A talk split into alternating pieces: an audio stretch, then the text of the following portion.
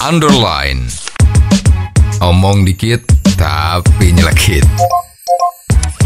Bersama Om Bob. Temukan di channel YouTube Om Bob Indonesia. Om Bob, persoalan retail modern yang ada di Kabupaten Bengkulu Selatan saat ini masih terus bergulir. Bahkan pemerintah Kabupaten Bengkulu Selatan memastikan akan membekukan atau menutup izin retail modern yang ada di Kabupaten Bengkulu Selatan. Bagaimana Om Bob menggarisbawahi masalah ini? Ya ini kan sekarang di Indonesia ini yang terkenal chain shop dari Hmm. retail modern Iya. adalah Alfamart maupun Indomaret. Hmm.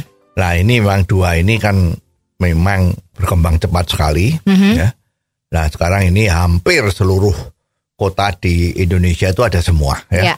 Dan ini juga salah satunya itu adalah membuat roda ekonomi Indonesia jalannya ya lebih kenceng ya. Ya. Juga membuka usaha lapangan kerja untuk banyak orang juga ya. Namun memang ini menjadi dilema ya karena pasar retail modern itu kan relatif karena dikelola secara terpadu maka terjadi efisiensi yang tinggi.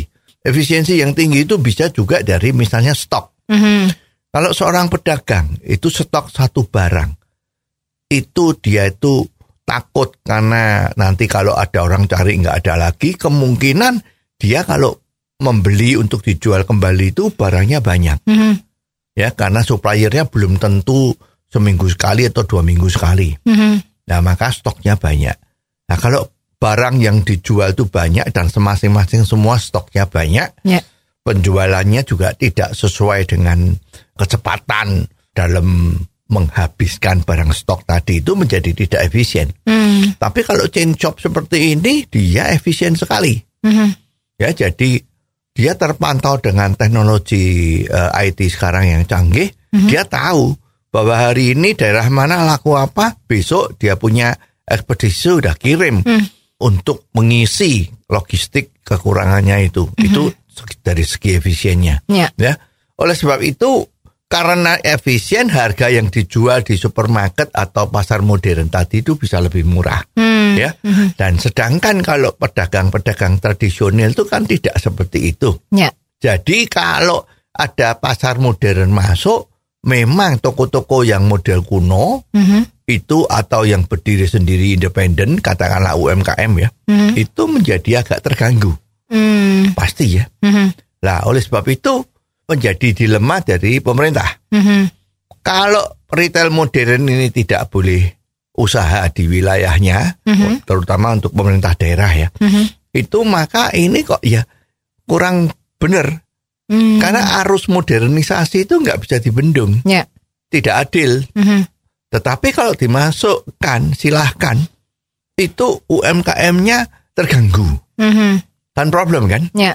Lah oleh sebab itu memang kepala daerah itu harus berpikir kreatif Mhm. agar supaya hal ini tidak terjadi. Ya. Bagus itu ada peraturan. Mhm. Misalnya supermarket antar pasar modern itu tidak boleh berdekatan bukanya. Ya.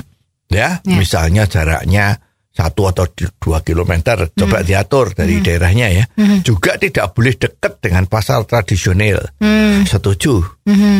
Ya, Ya. lah ini mestinya yang harus harus sudah diatur Mhm. dan juga pemaksaan bahwa chain shop atau pasar modern, retail modern tadi itu harus menjual barang-barang produksi UMKM setempat Mhm.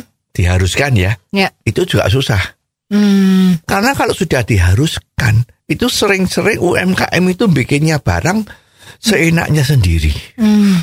Misalnya, masyarakat sukanya warna merah, Mhm. lah UMKM tadi itu bikinnya maksa bikinnya hitam.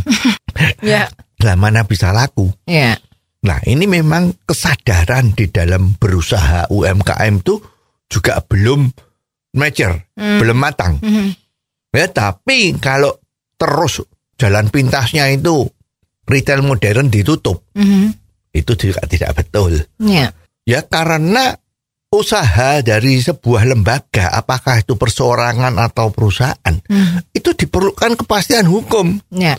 Ya sekarang kalau orang investasi itu nggak bisa satu dua tahun kembali, pasti di atas lima tahun baru kembali. Nah, sekarang usaha buka retail modern di daerah-daerah itu kalau nggak salah juga ada batas izinnya. Ya. Setiap tiga atau lima tahun harus diperbarui. Nah ini kan juga menghambat. Ya. Jadi mestinya nggak bisa. Ya, jadi izin usaha itu harus selamanya sepanjang dia tidak mengganggu atau dia tidak melanggar aturan yang inti ya. Mhm. Bukan tidak mau jual barangnya UMKM terus terus itu dianggap tidak memenuhi syarat Ya. terus ditutup itu Ya. nggak bisa. Ya.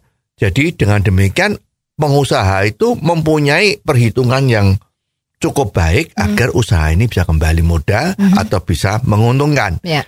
Sekarang kalau izin diberikan, tetapi perusahaan merasa ini rugi, dia akan ditutup kok. Hmm. Justru pemerintah di sini harus pinter-pinter untuk bagaimana memainkan bidak-bidak caturnya itu agar supaya UMKM-nya bisa hidup, Ya. retail modern juga bisa hidup. Ya. Jadi bukan dengan jalan pintas, mengancam kalau tidak akan ditutup. Itu adalah gayanya sudah nggak cocok dengan sekarang. Oh, jadi begitu ya Om Bob. Jelas deh sekarang. Terima kasih Om Bob untuk waktunya. Sampai ketemu lagi di waktu yang akan datang. Underline. Omong dikit tapi nyelekit. Bersama Om